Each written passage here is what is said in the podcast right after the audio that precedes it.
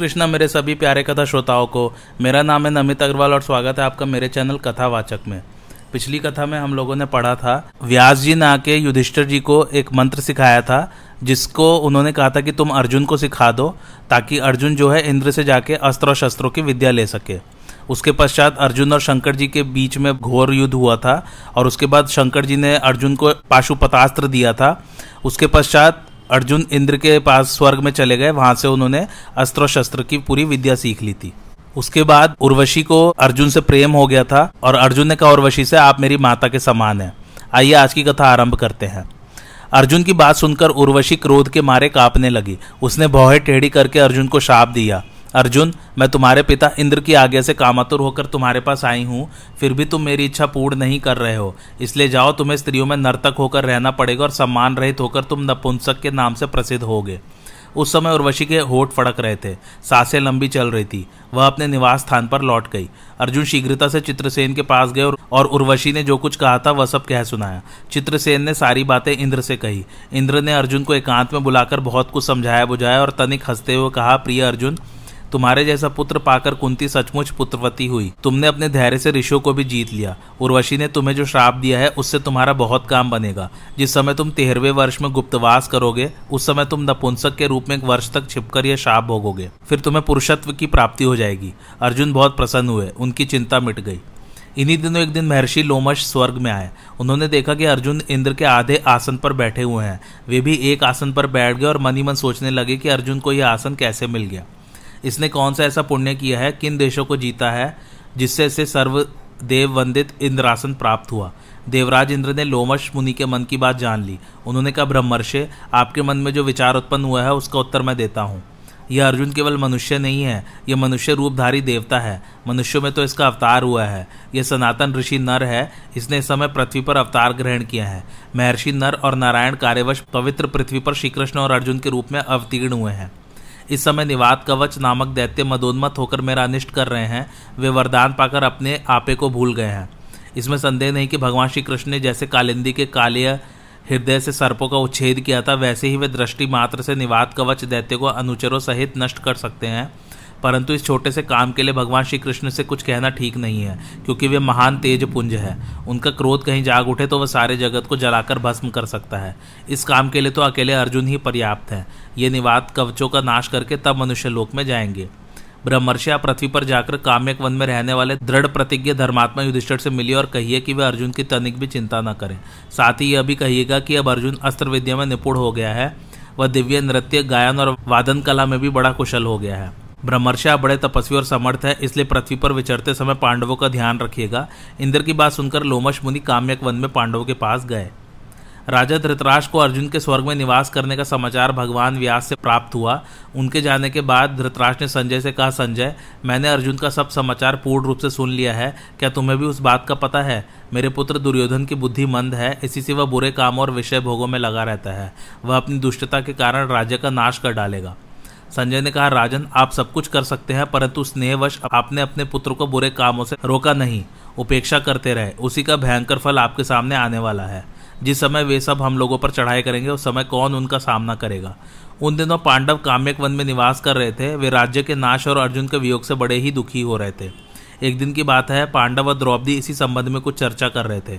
भगवान श्री कृष्ण हमारे सहायक और रक्षक हैं। हमारे मन में कौरवों को पीस डालने के लिए बार बार क्रोध उठता है, परंतु हम आपके कारण उसे पीकर रह जाते हैं। इसलिए यदि आप मुझे आज्ञा दे तो मैं आप, आग की तरफ़ भबक कर वहाँ जाऊँ। युधिष्ठर ने उन्हें शांत करते हुए कहा, मेरे बलशाली भैया, तेरह वर्ष पूरे हो जाने दो। फिर तुम और अर्जुन दोनों मिलकर दुर्योधन का नाश करना। धर्मराज युधिष्ठिर इस प्रकार भीमसेन को समझा ही रहे थे कि महर्षि बृहदश्व उनके आश्रम में आते हुए दिख पड़े। महर्षि बृहदश्व को आते देखकर धर्मराज युधिष्ठिर आगे जाकर शास्त्र विधि के अनुसार उनकी पूजा की, आसन पर बिठाया। उनके विश्राम कर लेने पर युधिष्ठिर उनसे अपना वृतांत कहने लगे। महर्षि, आप ही बताइए कि इस पृथ्वी पर मुझसा भाग्यहीन राजा और कौन है? क्या आपने मेरे जैसा दुखी और कहीं देखा है सुना है? महर्षि बृहदश्व ने कहा, धर्मराज, आपका यह कहना ठीक नहीं है कि मुझसा दुखी राजा और कोई नहीं हुआ, क्योंकि मैं तुमसे भी अधिक दुखी और मंद भाग्य राजा का वृतांत जानता हूँ। तुम्हारी इच्छा हो तो मैं सुनाऊं। धर्मराज युधिष्ठिर के आग्रह करने पर महर्षि बृहदश्व ने कहना प्रारंभ किया, धर्मराज, निषद देश में वीरसेन के पुत्र नल नाम के एक राजा हो चुके हैं। वे बड़े गुणवान, परम सुंदर, सत्यवादी, जितेंद्रिय, सबके प्रिय, वेदज्ञ एवं ब्राह्मण भक्त थे। उनकी सेना बहुत बड़ी थी, वे स्वयं अस्त्र विद्या में बहुत निपुण थे। उन्हें जुआ खेलने का भी कुछ कुछ शौक था। उन्हीं दिनों विदर्भ देश में भीमक नाम के एक राजा राज्य करते थे। वे भी नल के समान ही सर्वगुण संपन्न और पराक्रमी थे। उन्होंने दमन ऋषि को प्रसन्न करके उनके वरदान से चार संतानें प्राप्त की थी, तीन पुत्र और एक कन्या। पुत्रों के नाम थे दम, दांत और दमन। पुत्री का नाम था दमयंती। दमयंती लक्ष्मी के समान रूपवती थी। उसके नेत्र विशाल थे, देवताओं और यक्षों में भी वैसी ही सुंदरी कन्या कहीं देखने में नहीं आती थी। उन दिनों कितने ही लोग विदर्भ से निषद देश में आते और राजा नल के सामने दमयंती के रूप और गुड़ का बखान करते। निषद देश से विदर्भ में जाने वाले भी दमयंती के सामने राजा नल के रूप गुड़ और पवित्र चरित्र का वर्णन करते। इससे दोनों के हृदय में पारस्परिक अनुराग अंकुरित हो गया। एक दिन राजा नल ने अपने महल के उद्यान में कुछ हंसों को देखा। उन्होंने एक हंस को पकड़ लिया। हंस ने कहा, आप मुझे छोड़ दीजिए तो हम लोग दमयंती के पास जाकर आपके गुणों का ऐसा वर्णन करेंगे कि वह आपको अवश्य अवश्य वर लेगी। नल ने हंस को छोड़ दिया। वे सब उड़कर विदर्भ देश में गए। दमयंती अपने पास हंसों को देखकर बहुत प्रसन्न हुई और हंसों को पकड़ने के लिए उनकी ओर दौड़ने लगी। दमयंती जिस हंस को पकड़ने के लिए दौड़ती वही बोल उठता कि अरे दमयंती निषद देश में एक नल नाम का कुमार के समान सुंदर है मनुष्य में उसके समान सुंदर और कोई नहीं है। वह मानव मूर्तिमान कामदेव है। यदि तुम उसकी पत्नी हो जाओ तो तुम्हारा जन्म और रूप दोनों सफल हो जाए। हम लोगों ने देवता, गंधर्व, मनुष्य, सर्प और राक्षसों को घूम घूम कर देखा है। नल के समान सुंदर पुरुष कहीं देखने में नहीं आया है। जैसे तुम स्त्रियों में रत्न हो, वैसे ही नल पुरुषों में भूषण है। तुम दोनों की जोड़ी बहुत ही सुंदर होगी। दमयंती ने कहा, हंस, तुम नल से भी ऐसी ही बात कहना। हंस ने निषद देश में लौटकर नल से दमयंती का संदेश कह दिया। दमयंती हंस के मुँह से राजा नल की कीर्ति सुनकर उनसे प्रेम करने लगी। उसकी आसक्ति इतनी बढ़ गई कि वह रात दिन उनका ही ध्यान करती रहती। शरीर धूमिल और दुबला हो गया। वह दीन सी दिखने लगी। सखियों ने दमयंती के हृदय का भाव ताड़कर विदर्भ राज से निवेदन किया कि आपकी पुत्री अस्वस्थ हो गई है। राजा भीमक ने अपनी पुत्री के संबंध में बड़ा विचार किया। अंत में वह इस निर्णय पर पहुँचा कि मेरी पुत्री विवाह योग्य हो गई है। इसलिए इसका स्वयंवर कर देना चाहिए। उन्होंने सब राजाओं को स्वयंवर का निमंत्रण पत्र भेज दिया और सूचित कर दिया कि राजाओं को दमयंती के स्वयंवर में पधार कर लाभ उठाना चाहिए और मेरा मनोरथ पूर्ण करना चाहिए। देश देश के नरपति, हाथी, घोड़े और रथों की ध्वनि से पृथ्वी को मुखरित करते हुए सच धज कर विदर्भ देश में पहुँचने लगे। भीमक ने सबके स्वागत, सत्कार की समुचित व्यवस्था की। देवर्षि नारद और पर्वत के द्वारा देवताओं को भी दमयंती के स्वयंवर का समाचार मिल गया। इंद्र आदि सभी लोकपाल भी अपनी मंडली और वाहनों सहित विदर्भ देश के लिए रवाना हुए। राजा नल का चित्त पहले से ही दमयंती पर आसक्त हो चुका था। उन्होंने भी दमयंती के स्वयंवर में सम्मिलित होने के लिए विदर्भ देश की यात्रा की। देवताओं ने स्वर्ग से उतरते समय देख लिया कि कामदेव के समान सुंदर नल दमयंती के स्वयंवर के लिए जा रहे हैं। नल की सूर्य के समान कांति और लोकोक्तर रूप संपत्ति से देवता भी चकित हो गए। उन्होंने पहचान लिया कि ये नल है। उन्होंने अपने विमानों को आकाश में खड़ा कर दिया और नीचे उतरकर नल से कहा, राजेंद्र नल, आप बड़े सत्यव्रती हैं। आप हम लोगों की सहायता करने के लिए दूत बन जाइए नल ने प्रतिज्ञा कर ली और कहा कि करूँगा। फिर पूछा कि आप लोग कौन और मुझे दूध बनाकर कौन सा काम लेना चाहते हैं? इंद्र ने कहा, हम लोग देवता हैं, मैं इंद्र हूँ और ये अग्नि, वरुण और यम है। हम लोग दमयंती के लिए यहाँ आए हैं। आप हमारे दूध बंद कर दमयंती के पास जाइए और कहिए कि इंद्र, वरुण, अग्नि और यम देवता तुम्हारे पास आकर तुमसे विवाह करना चाहते हैं। इनमें से तुम चाहे जिस देवता को पति के रूप में स्वीकार कर लो। नल ने दोनों हाथ जोड़कर कहा कि देवराज, वहाँ आप लोगों की और मेरे जाने का एक ही प्रयोजन है। इसलिए आप मुझे दूध बनाकर वहाँ भेजें, यह उचित नहीं है। जिसकी किसी स्त्री को पत्नी के रूप में पाने की इच्छा हो चुकी हो, वह भला उसको कैसे छोड़ सकता है और उसके पास जाकर ऐसी बात कह ही कैसे सकता है? आप लोग कृपया इस विषय में मुझे क्षमा कीजिए। देवताओं ने कहा, नल, तुम पहले हम लोगों से प्रतिज्ञा कर चुके हो कि मैं तुम्हारा काम करूँगा। अब प्रतिज्ञा मत तोड़ो। अविलंब वहाँ चले जाओ। नल ने कहा, राजमहल में निरंतर कड़ा पैरा रहता है, मैं कैसे जा सकूँगा? इंद्र ने कहा, जाओ, तुम वहाँ जा सकोगे। इंद्र के आगे से नल ने राजमहल में बेरोक टोक प्रवेश करके दमयंती को देखा। दमयंती और सखिया भी उसे देखकर अवाक रह गई। वे इस अनुपम सुंदर पुरुष को देखकर मुग्ध हो गई और लज्जित होकर कुछ बोल न सकी। दमयंती ने अपने को संभालकर राजा नल से कहा, वीर, तुम देखने में बड़े सुंदर और निर्दोष जान पड़ते हो। पहले अपना परिचय बताओ। तुम यहाँ किस उद्देश्य से आए हो और यहाँ आते समय द्वारपालों ने तुम्हें देखा क्यों नहीं? उनसे तनिक भी चूक हो जाने पर मेरे पिता उन्हें बड़ा कड़ा दंड देते हैं। नल ने कहा, कल्याणी, मैं नल हूँ लोकपालों का दूध बनकर तुम्हारे पास आया हूँ। सुंदरी, इंद्र, अग्नि, वरुण और यम, ये चारों देवता तुम्हारे साथ विवाह करना चाहते हैं। तुम इनमें से किसी एक देवता को अपने पति के रूप में वर्ण कर लो। यही संदेश लेकर मैं तुम्हारे पास आया हूँ। उन देवताओं के प्रभाव से ही जब मैं तुम्हारे महल में प्रवेश करने लगा, तब मुझे कोई देख नहीं सका। मैंने देवताओं का संदेश कह दिया, अब तुम्हारी जो इच्छा हो, करो। दमयंती ने सभी देवताओं को प्रणाम करके मंद मंद मुस्कुराकर नल से कहा, नरेंद्र, आप मुझे प्रेम दृष्टि से देखिए और आज्ञा कीजिए कि मैं यथाशक्ति आपकी क्या सेवा करूँ। मेरे स्वामी में आपने अपना सर्वस्व और अपने आप को भी आपके चरणों में सौंप दिया है। आप मुझ पर विश्वासपूर्ण प्रेम कीजिए। जिस दिन से मैंने हंसों की बात सुनी, उसी दिन से मैं आपके लिए व्याकुल हूँ। आपके लिए ही मैंने राजाओं की भीड़ इकट्ठी की है। यदि आप मुझ दासी की प्रार्थना अस्वीकार कर देंगे तो मैं विष खाकर, आग में जलकर, पानी में डूबकर या फांसी लगाकर आपके लिए मर जाऊँगी। राजा नल ने कहा, जब बड़े बड़े लोकपाल तुम्हारे प्रणय संबंधी के प्रार्थी हैं, तब तो मुझ मनुष्य को क्यों चाह रही हो? तुम अपना मन उन्हीं में लगाओ, देवताओं का अप्रिय करने से मनुष्य की मृत्यु हो जाती है। तुम मेरी रक्षा करो और उनको वरण कर लो। नल की बात सुनकर दमयंती घबरा गई। उसके दोनों नेत्रों में आँसू छलक आए वह कहने लगी, मैं सब देवताओं को प्रणाम करके आपको ही पति रूप में वर्ण कर रही हूँ। यह मैं सत्य शपथ खा रही हूँ। उस समय दमयंती का शरीर काँप रहा था, हाथ जुड़े हुए थे। राजा नल ने कहा अच्छा तुम अब ऐसा ही करो। परंतु यह तो बतलाओ कि मैं यहाँ उनका दूध बनकर संदेश पहुँचाने के लिए आया हूँ। यदि समय में अपना स्वार्थ बनाने लगूँ तो कितनी बुरी बात है। मैं अपना स्वार्थ तो तभी बना सकता हूँ, यदि वह धर्म के विरोध ना हो। तुम्हें भी ऐसा ही करना चाहिए। दमयंती ने गदगद कंठ से कहा, नरेश्वर, इसके लिए एक निर्दोष उपाय है। उसके अनुसार काम करने पर आपको कोई दोष नहीं लगेगा। वह उपाय यह है कि आप लोकपालों के साथ स्वयंवर मंडप में आवे। मैं उनके सामने ही आपको वर्ण कर लूँगी। तब आपको दोष नहीं लगेगा। अब राजा नल देवताओं के पास आए। देवताओं के पूछने पर उन्होंने सब बातें कह दी। राजा भीमक ने शुभ मुहूर्त में स्वयंवर का समय रखा और लोगों को बुलवा भेजा। सब राजा अपने अपने निवास स्थान से आ आकर स्वयंवर मंडप में यथास्थान बैठने लगे। राजाओं का परिचय दिया जाने लगा। दमयंती एक एक को देखकर आगे बढ़ने लगी। आगे एक ही स्थान पर नल के समान आकार और वेशभूषा के पाँच राजा इकट्ठे ही बैठे हुए थे। दमयंती को संदेह हो गया, वह राजा नल को नहीं पहचान सकी। वह जिसकी ओर देखती, वही नल जान पड़ता। इसलिए विचार करने लगी कि मैं देवताओं को कैसे पहचानूं और यह राजा नल है, यह कैसे जानूं? उसे बड़ा दुख हुआ। अंत में दमयंती ने यही निश्चय किया कि देवताओं की शरण में जाना ही उचित है। हाथ जोड़कर प्रणाम पूर्वक स्तुति करने लगी। देवताओं, हंसों के मुँह से नल का वर्णन सुनकर मैंने उन्हें पति रूप से वर्ण कर लिया है। मैं मन से और वाणी से नल के अतिरिक्त और किसी को नहीं चाहती। देवताओं ने नल को ही मेरा पति बना दिया है तथा मैं नल, मैंने नल की आराधना के लिए ही यह व्रत प्रारंभ किया है। मेरी सत्य शपथ के बल पर देवता लोग मुझे उन्हें ही दिखला दें। ऐश्वर्यशाली लोक पालो आप लोग अपना रूप प्रकट कर दें, जिससे मैं पुण्य श्लोक नरपति तल को पहचान लूँ। देवताओं ने दमयंती का यह आर्थ विलाप सुना। उसके दृढ़ निश्चय, सच्चे प्रेम, आत्मशुद्धि, बुद्धि, भक्ति और नल परायणता को देखकर उन्होंने उसे ऐसी शक्ति दे दी जिससे वह देवता और मनुष्य का भेद समझ सके। दमयंती ने देखा कि देवताओं के शरीर पर पसीना नहीं है पलके गिरती नहीं है, माला कुमलाई नहीं है, शरीर पर मैल नहीं है, स्थिर है परंतु धरती नहीं छूते। इधर नल के शरीर की छाया पड़ रही है, माला कुमला गई है, शरीर पर कुछ धूल और पसीना भी है पलके बराबर गिर रही हैं और धरती छूकर स्थित है। दमयंती ने इन लक्षणों से देवता और पुण्य श्लोक नल को पहचान लिया, फिर धर्म के अनुसार नल को वर्ण कर लिया। दमयंती ने कुछ सकुचाकर घूंघट काट लिया और नल के गले में वरमाला डाल दी।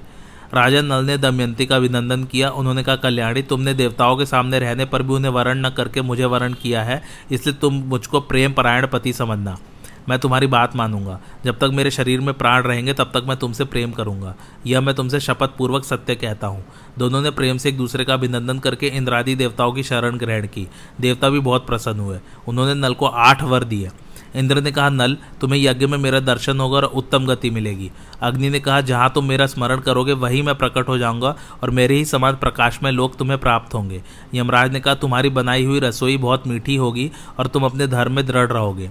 वरुण ने कहा, जहाँ तुम चाहोगे, वहीं जल प्रकट हो जाएगा। तुम्हारी माला उत्तम गंध से परिपूर्ण रहेगी। इस प्रकार दो दो वर देकर सब देवता अपने अपने लोक में चले गए। निमंत्रित राजा लोग भी विदा हो गए। भीमक ने प्रसन्न होकर दमयंती का नल के साथ विधि पूर्वक विवाह कर दिया। राजा नल कुछ दिनों तक विदर्भ देश की राजधानी कुंडिनपुर में रहे। तदंतर भीम की अनुमति प्राप्त करके वे अपनी पत्नी दमयंती के साथ अपनी राजधानी में लौट आए। राजा नल अपनी राजधानी में धर्म के अनुसार प्रजा का पालन करने लगे। उन्होंने अश्वमेध आदि बहुत से यज्ञ किए। समय आने पर दमयंती के गर्भ से इंद्रसेन नाम का पुत्र और इंद्रसेना नामक कन्या का भी जन्म हुआ। महर्षि बृहदश्व कहते हैं, युधिष्ठिर, जिस समय दमयंती के स्वयंवर से लौटकर इंद्रादि लोकपाल अपने अपने लोक में जा रहे थे, उस समय उनकी मार्ग में ही कलयुग और द्वापर से भेंट हो गई। इंद्र ने पूछा, क्यों कलयुग? कहाँ जा रहे हो? कलयुग ने कहा, मैं दमयंती के स्वयंवर में उससे विवाह करने के लिए जा रहा हूँ। इंद्र ने हंसकर कहा, अजीब व स्वयंवर तो कभी का पूरा हो गया। दमयंती ने राजा नल को वर्ण कर लिया, हम लोग ताकते ही रह गए। कलयुग ने क्रोध में भरकर कहा, ओह तब तो बड़ा अनर्थ हुआ। उसने देवताओं की उपेक्षा करके मनुष्य को अपनाया, इसलिए उसको दंड देना चाहिए।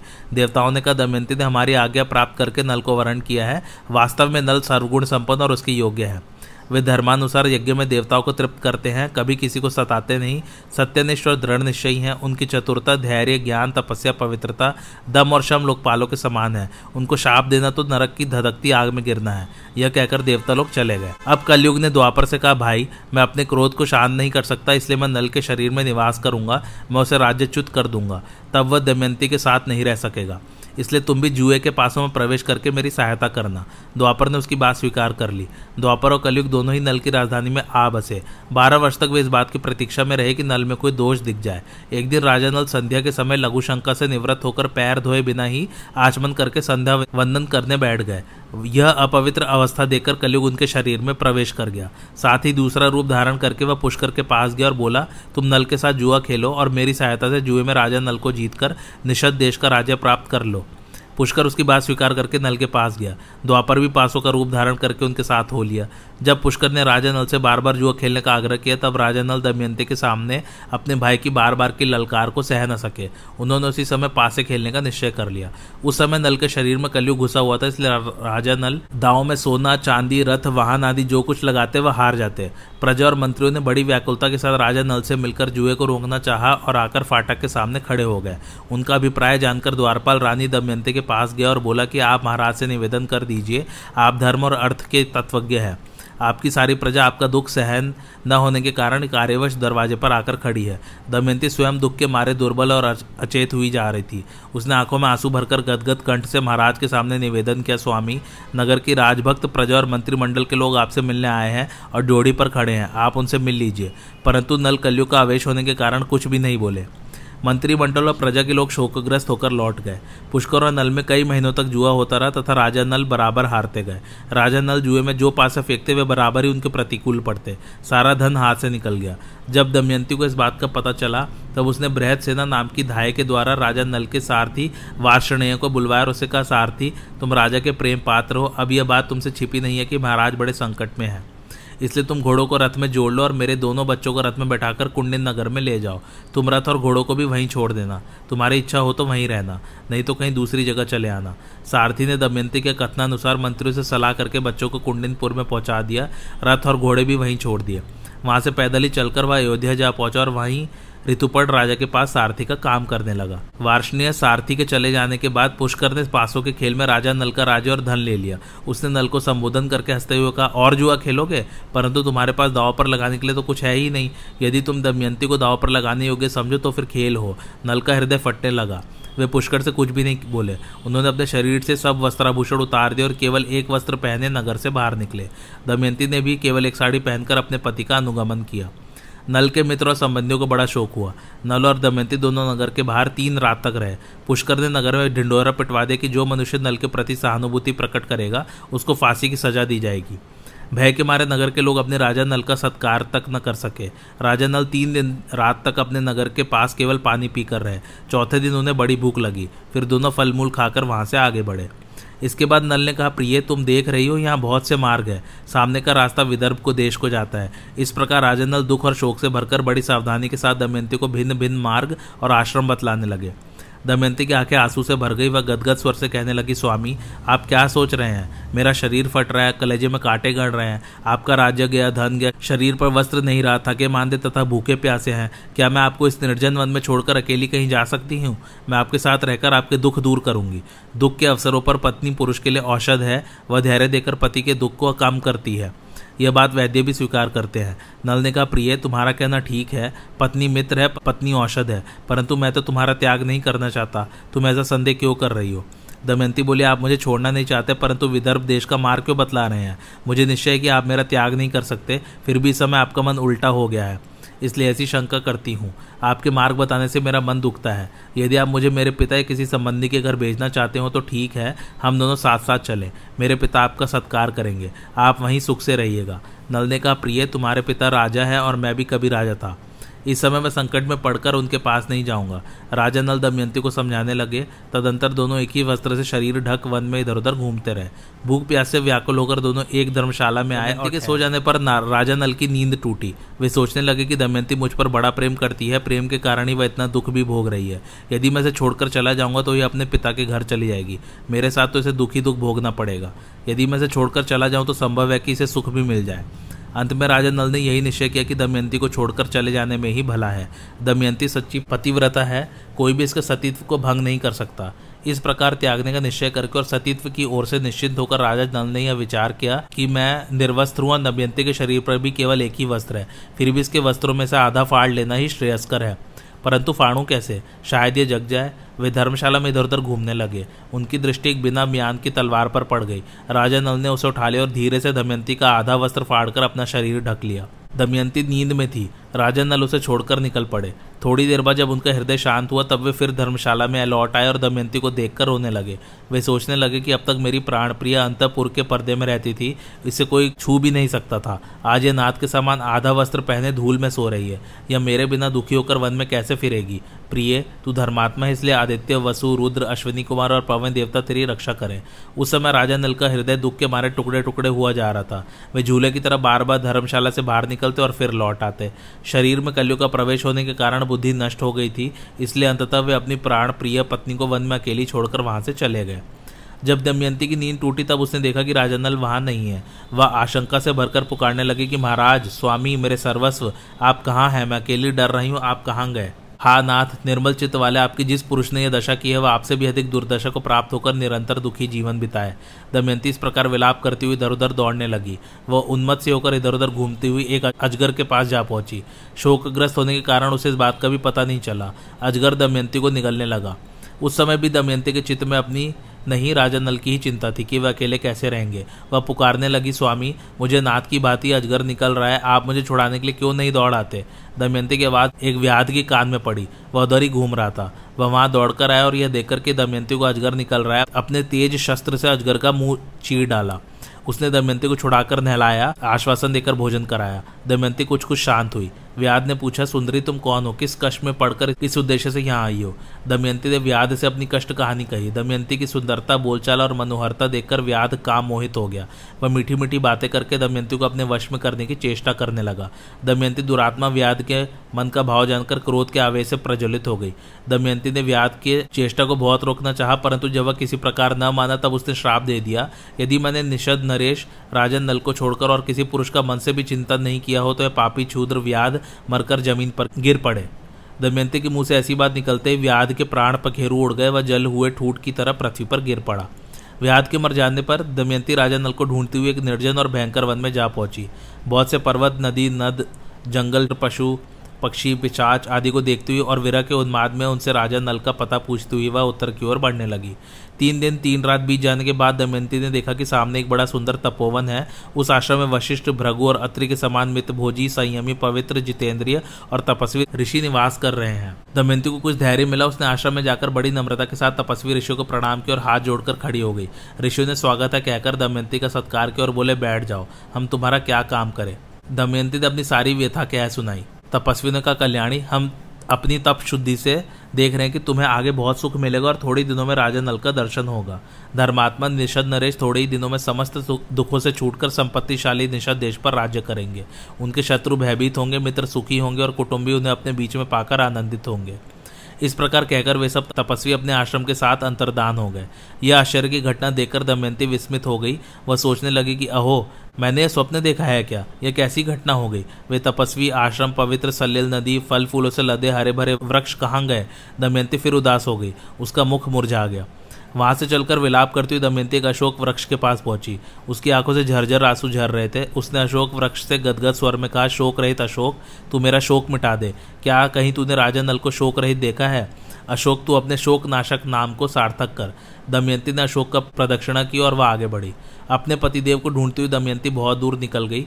वहाँ उसने देखा कि बहुत से हाथी, घोड़ों और रथों के साथ व्यापारियों का एक झुंड आगे बढ़ रहा है। व्यापारियों के प्रधान से बातचीत करके और यह जानकर कि ये व्यापारी राजा सुबाहु के राज्य चेदी देश में जा रहे दमयंती उनके साथ हो गई। उसके मन में अपने पति के दर्शन की लालसा बढ़ती ही जा रही थी। कई दिनों तक चलने के बाद वे व्यापारी एक भयंकर वन में पहुँचे। वहाँ एक बड़ा ही सुंदर सरोवर था। लंबी यात्रा करने के कारण सब लोग थक गए थे, इसलिए उन लोगों ने वहीं पड़ाव डाल दिया। दैव व्यापारियों के प्रतिकूल था। रात के समय जंगली हाथी व्यापारियों के हाथियों पर टूट पड़े और उनकी भगदड़ में सबके सब व्यापारी नष्ट भ्रष्ट हो गए। कोलाहल सुनकर दमयंती की नींद टूटी। वह इस महासंहार का दृश्य देखकर बावली सी हो गई। उसने कभी ऐसी घटना नहीं देखी थी। वह डरकर वहाँ से भाग निकली और जहाँ कुछ बचे हुए मनुष्य खड़े थे वहाँ जा पहुँची। तदंतर दमयंती उन वेद पाठी और संयमी ब्राह्मणों के साथ जो उस महासंहार से बच गए थे, शरीर पर आधा वस्त्र धारण के चलने लगी। और सायकाल के समय चेदी नरेश राजा सुबाहु की राजधानी में जा पहुँची। जिस समय दमयंती राजधानी के राजपथ पर चल रही थी, नागरिकों ने यही समझा कि यह कोई बावली स्त्री है छोटे छोटे बच्चे उसके पीछे लग गए। दमयंती राजमहल के पास जा पहुँची। उस समय राजमाता राजमहल की खिड़की में बैठी हुई थी। उन्होंने बच्चों से घिरी दमयंती को देखकर धाय से कहा कि, अरे देख तो यह स्त्री बड़ी दुखिया मालूम पड़ती है। अपने लिए कोई आश्रय ढूंढ रही है। बच्चे इसे दुख दे रहे हैं। तू जाए इसे मेरे पास ले यह सुंदरी तो इतनी है, मानो मेरी महल को भी दमका देगी। धाय ने आगे पालन किया, दमयंती राजमहल में आ गई। राजमाता ने दमयंती का सुंदर शरीर देखकर पूछा, देखने में तो तुम दुखिया जान पड़ती हो तो भी तुम्हारा शरीर इतना तेजस्वी कैसे है? बताओ तुम कौन हो, किसकी पत्नी हो? असहाय अवस्था में भी किसी से डरती क्यों नहीं हो? दमयंती ने कहा, मैं एक पतिव्रता नारी हूँ, मैं हूँ तो कुलीन, परंतु दासी का काम करती हूँ। अंतपुर में रह चुकी हूँ, मैं कहीं भी रह जाती हूँ। फल मूल खाकर दिन बिता देती हूँ, मेरे पतिदेव बहुत गुणी हैं और मुझसे प्रेम भी बहुत करते हैं।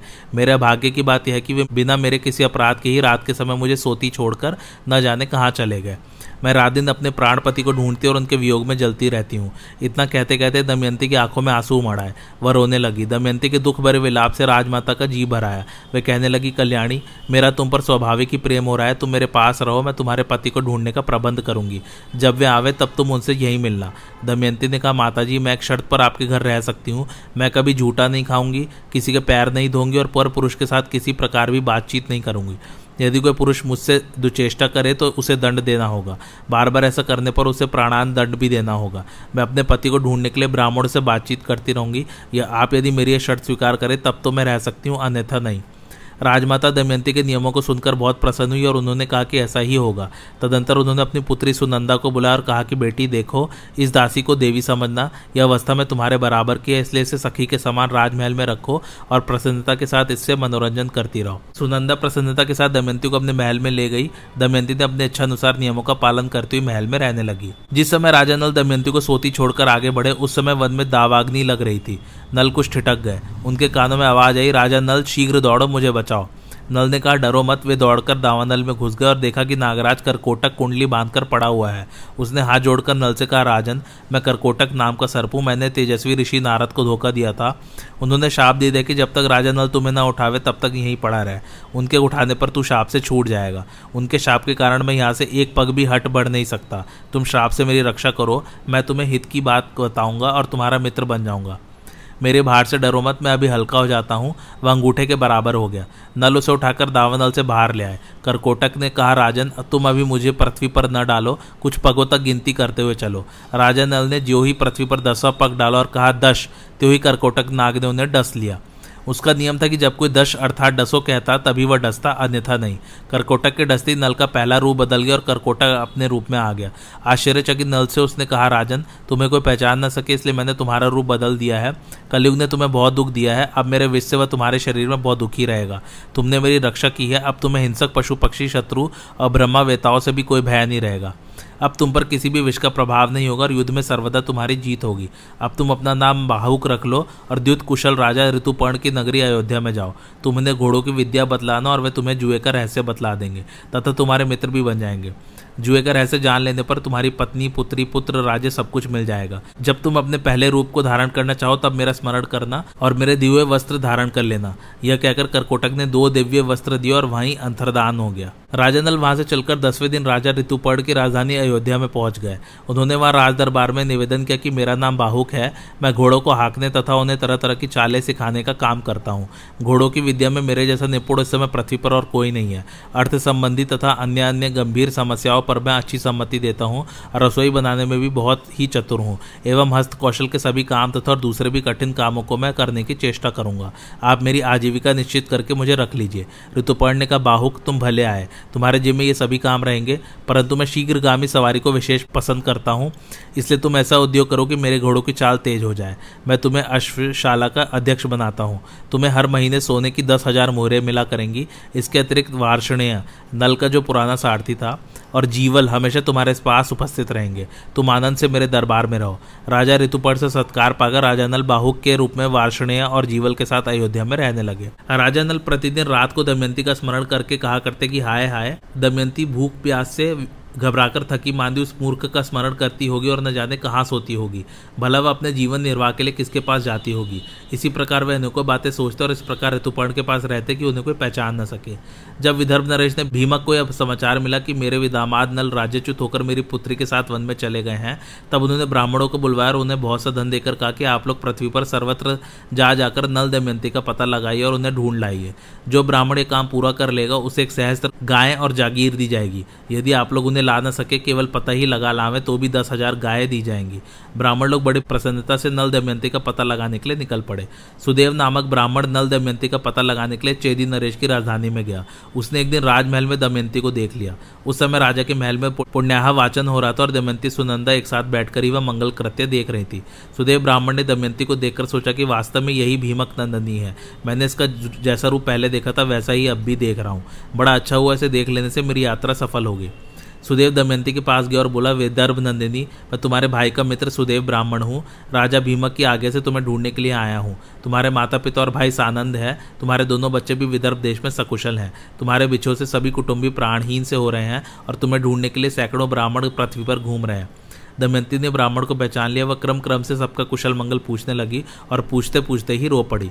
सुनंदा दमयंती को बात करते रोते देखकर घबरा गई और उसने अपनी माता के पास जाकर सब हाल कहा। राजमाता तुरंत अंतपुर से बाहर निकल आई और ब्राह्मण के पास जाकर पूछने लगी कि, महाराज, यह किसकी पत्नी है, किसकी पुत्री है, अपने घर वालों से कैसे बिछुड़ गई है? तुमने इसे पहचाना कैसे? सुदेव ने नल दमयंती का पूरा चरित्र सुनाया।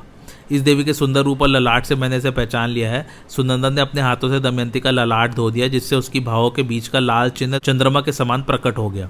ललाट का वह तिल देखकर सुनंदन और राजमाता दोनों ही रो पड़ी। उन्होंने दो घड़ी तक दमयंती को अपनी छाती से सटाए रखा। राजमाता ने कहा, दमयंती मैंने इस दिल से पहचान लिया कि तुम मेरी बहन की पुत्री हो, तुम्हारी माता मेरी सगी बहन है। हम दोनों दशाण देश के राजा सुदामा की पुत्री हैं। तुम्हारा जन्म मेरे पिता के घर ही हुआ था, उस समय मैंने तुम्हें देखा था। जैसे तुम्हारे पिता का घर तुम्हारा है, वैसे ही यह घर भी तुम्हारा है। यह संपत्ति जैसे मेरी है, वैसे ही तुम्हारी भी। दमयंती बहुत प्रसन्न हुई। उसने अपनी मौसी को प्रणाम करके कहा, माँ तुमने मुझे पहचाना नहीं तो क्या हुआ? मैं रही हूँ यहाँ लड़की की ही तरह। तुमने मेरी अभिलाषाएँ पूर्ण की है तथा मेरी रक्षा की है। इसमें मुझे संदेह नहीं कि अब मैं यहाँ और भी सुख से रहूँगी। परंतु मैं बहुत दिनों से घूम रही हूँ। मेरे छोटे छोटे दो बच्चे पिताजी के घर हैं। वे अपने पिता के वियोग से दुखी रहते होंगे, न जाने उनकी क्या दशा होगी। आप यदि मेरा हित करना चाहते हैं तो मुझे विदर्भ देश में भेजकर मेरी इच्छा पूर्ण कीजिए। राजमाता बहुत प्रसन्न हुई। उन्होंने अपने पुत्र से कहकर पालकी मंगवाई। भोजन, वस्त्र और बहुत सी वस्तुएँ देकर एक बड़ी सेना के संरक्षण में दमयंती को विदा कर दिया। विदर्भ देश में दमयंती का बड़ा सत्कार हुआ। दमयंती अपने भाई, बच्चे माता पिता और सखियों से मिली। उसने देवता ब्राह्मणों की पूजा की। राजा भीमक को अपनी पुत्री के मिल जाने से बड़ी प्रसन्नता हुई। उन्होंने सुदेव नामक ब्राह्मण को एक हज़ार गाय, गाँव तथा धन देकर संतुष्ट किया। अपने पिता के घर एक दिन विश्राम करके दमयंती ने अपनी माता से कहा कि माता जी मैं आपसे सत्य कहती हूँ, यदि आप मुझे जीवित रखना चाहती है तो मेरे पतिदेव को ढूंढवाने का उद्योग कीजिए। रानी ने बहुत दुखित होकर अपने पति राजा भीमक से कहा। राजा ने अपने आश्रित ब्राह्मणों को बुलवाया और नल को ढूँढने के लिए उन्हें नियुक्त कर दिया। ब्राह्मणों ने दमयंती के पास जाकर कहा कि, अब हम राजा नल का पता लगाने के लिए जा रहे हैं। दमयंती ने ब्राह्मणों से कहा कि, आप लोग जिस राज्य में जाए, वहाँ मनुष्य की भीड़ में यह बात कहें, मेरे प्यारे छलिया, तुम मेरी साड़ी में से आधी फाड़कर तथा मुझ दासी को वन में सोती छोड़कर कहाँ चले गए? तुम्हारी वह दासी अब भी उसी अवस्था में आधी साड़ी पहने तुम्हारे आने की बाट जो रही है और तुम्हारे वियोग के दुख से दुखी हो रही है। उनके सामने मेरी दशा का वर्णन कीजिएगा और ऐसी बात कहिएगा, जिससे वे प्रसन्न और मुझ पर कृपा करें। मेरी बात कहने पर यदि आप लोगों को कोई उत्तर दे तो वह कौन है, कहाँ रहता है, इन बातों का पता लगा लीजिएगा और उसका उत्तर याद रखकर मुझे सुनाइएगा। इस बात का भी ध्यान रखिएगा कि आप लोग यह बात मेरी आगे से कह रहे हैं। यह उसे मालूम न होने पावे। ब्राह्मणगढ़ दमयंती के निर्देशानुसार राजा नल को ढूँढने के लिए निकल पड़े। बहुत दिनों तक ढूँढने खोजने के बाद पर्णाद नामक ब्राह्मण ने महल में आकर दमयंती से कहा, राजकुमारी, मैं आपके निर्देशानुसार निषद नरेश नल का पता लगा तो अयोध्या जा पहुँचा। वहाँ मैंने राजा ऋतुपर्ण के पास जाकर भरी सभा में तुम्हारी बात दोहराई, परंतु वहाँ किसी ने कुछ उत्तर नहीं दिया। जब मैं चलने लगा, तब उसके बाहुक नामक सारथी ने मुझे एकांत में बुलाकर कुछ कहा। देवी, वह सारथी राजा ऋतुपर्ण के घोड़ों को शिक्षा देता है, स्वादिष्ट भोजन बनाता है, परंतु उसके हाथ छोटे और शरीर कुरूप है। आज की कथा यहीं समाप्त होती है। कैसी लगी आप लोगों को मेरी कथा, मुझे कमेंट करके ज़रूर बताइए और मेरे चैनल कथावाचक को लाइक, शेयर और सब्सक्राइब ज़रूर कीजिए। थैंक्स फॉर वॉचिंग धन्यवाद।